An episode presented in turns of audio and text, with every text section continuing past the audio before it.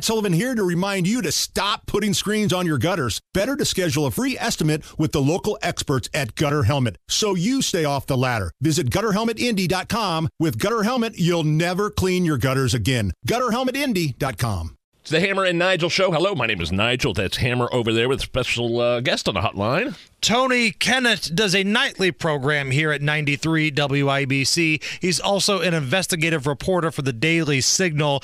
Tonus, before we get into any of the news of the day, I just want to say thank you for coming out to our charity bowling event oh, yeah. this past Friday up at Woodland, the Red, White, and Bowl uh, presented by Jack Daniels. We raised a crap ton of money thousands of dollars for charity. And it's awesome that you were able to make it out there because you got a newborn at home. That's true. I got to tell you guys, it was really a thrill seeing the, the success of that event because a lot of people talk about how they support the police or how they support veterans. Yeah, you guys, you guys get out and you do events that are not only fun for listeners, uh, but actually do something good for the guys who have defended our country. And I'm just thrilled to see that that thing turned out to be such a success. Well, thank you so much. And yeah. again, we appreciate the hell out of Absolutely. you uh, making a trip up there. All right, Iowa caucus. Dominant blowout win for Donald Trump. Uh, your overall thoughts? Well, I said earlier on, this is going to prove one thing and one thing only how much do polls matter in 2023? I had put forward kind of a hypothesis that a lot of people don't really answer polls anymore. You you pick up the phone, you hear that automated sound, and you hang up because you don't want to talk to some call center asking you a million questions. Well, it turns out that in that hypothesis, it looks like I was wrong. The polls completely match up, and in fact, Trump actually exceeded expectations. I think the best analysis that I have heard uh, from some of my colleagues is that Trump is treated like the incumbent. Not a ton of voters come out because it's just assumed in the Republican Party Trump is the incumbent president into this race. And that is carrying him through. I mean, Nikki Haley embarrassing herself is really funny, but it's also a given. I mean, I don't know. It, this is a two-person race. yeah, nothing like coming in third in a two-person race, as you guys pointed out on Twitter. Well, when you put it that way, yeah, that's uh, kind of a rough look. Uh, the coverage of the Iowa caucus was interesting because, again, I'm kind of going back and forth. I'm watching a little bit of the playoff football game, and then right. when that goes to commercial, like it's barely past eight o'clock. I turn it over and it's already done. It's been called like just after eight o'clock. Fox, CNN, the Associated Press, they all called this thing. And I have a serious problem with that. And I don't have, and it's a lot of the pro MAGA Trump people online were, you know, kind of laughing about this, saying, oh, it's because he's done such an overwhelming victory. Look, I, I knew going into this Trump was going to win. Uh, there's a writer over at Red State uh, named Bonchie that was talking about this with me quite a bit. We knew that Trump was going to win, and I'm fine with that. Voted for Trump twice. We'll gladly vote for him again in the general. Uh, but the issue is that a lot of these major media organizations they have rules and they say we do not announce a winner. We don't call a winner until uh, we have all of the polls closed. Because there is something I, I voted at, at Lawrence over in in 2020 and I remember standing in this like two and a half hour long line and if they had called the election when I'm still two hours out yeah. there's no way I'm sticking around for that there's no right. way I would get back in my car and leave. I, I do think there is. I don't think that what the DeSantis campaign is saying is that it altered Iowa. Now Trump was going to win that going away. But um, guys, uh, we, we do need to be aware of the fact that the media does want Trump to be the nominee. They think of the candidates he's the easiest target. But now hold on, hold on, Tony, because I hear from a lot of people that Fox doesn't like Donald Trump, and they would love for somebody like Nikki Haley or somebody else to be the nominee. Well, that's true, but there's also a point in saying that Fox wasn't the first to announce that Trump had won Iowa. Fox was, I think, in there's like a little website that I follow that basically checks on who breaks the story and who the followers are that that will additionally like come down the line and confirm it. Fox was like seventh to the party, which is very unlike Fox. AP, CBS News, AP News, CNN, MSNBC, Reuters, those had all confirmed that Trump, they said that Trump was, based on polling, the victor for Iowa, and then Fox News jumped on it. And I think that the reason they jumped on it so quickly is, first of all, because they counted on entrance polling, which is not how a caucus works.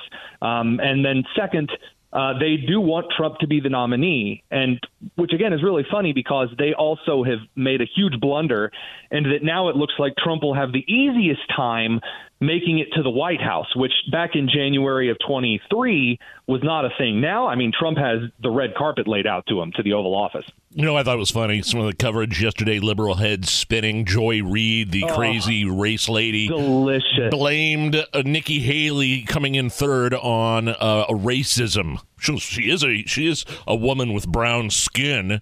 Um, and you saw a lot of that, like the Washington Post saying, "Look, you know, Iowa is mostly white and older than uh, many other states. They don't represent the uh, the country." Uh, Joy Behar from The View, um, uh, you know, blaming Christians for you know t- too many Christians. Too many Christians. Let's, let's let's do a little bit of let's do a little bit of investigative reporting here. Okay. What what state was Nikki Haley a governor of? That would be South Carolina. Yeah, exactly what I said. Now, I don't know if you guys know U.S. history, but what was the state that first seceded from the Union in the Civil War? That's supposed to be the most racist and the most Confederate and the most oh pro all that stuff. Oh, that's right. Brown Nikki Haley was the governor of that. Oh, okay. So maybe it's that um, in rural America. And by the way, the evangelical candidate was not Trump. Ron DeSantis was the evangelical candidate. That's who won most of the evangelical pro life vote after Trump started getting a little wishy washy on that particular issue. So they're wrong on all parts.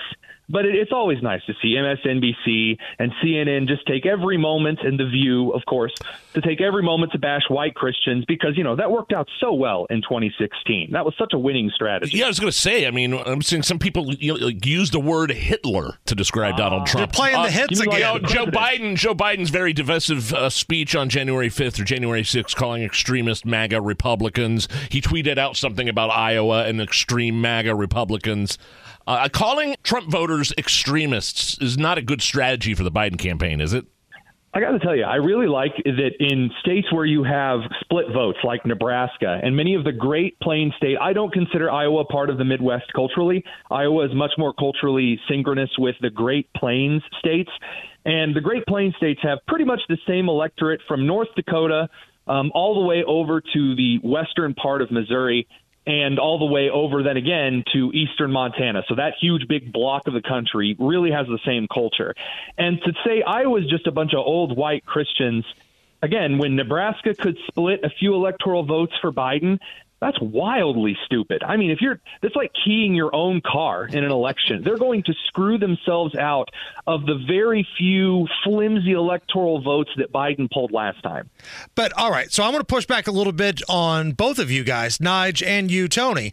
Yes, Ooh. it seems ridiculous that that's the angle that the media and the Biden camp is going with, but didn't that work the last time when it was no. these two candidates, Biden no. v. Trump, who we think it's going to be? You know, I'm more optimistic that Trump's going to be the candidate than I am Joe Biden at this point. But big picture, didn't this work for them last time?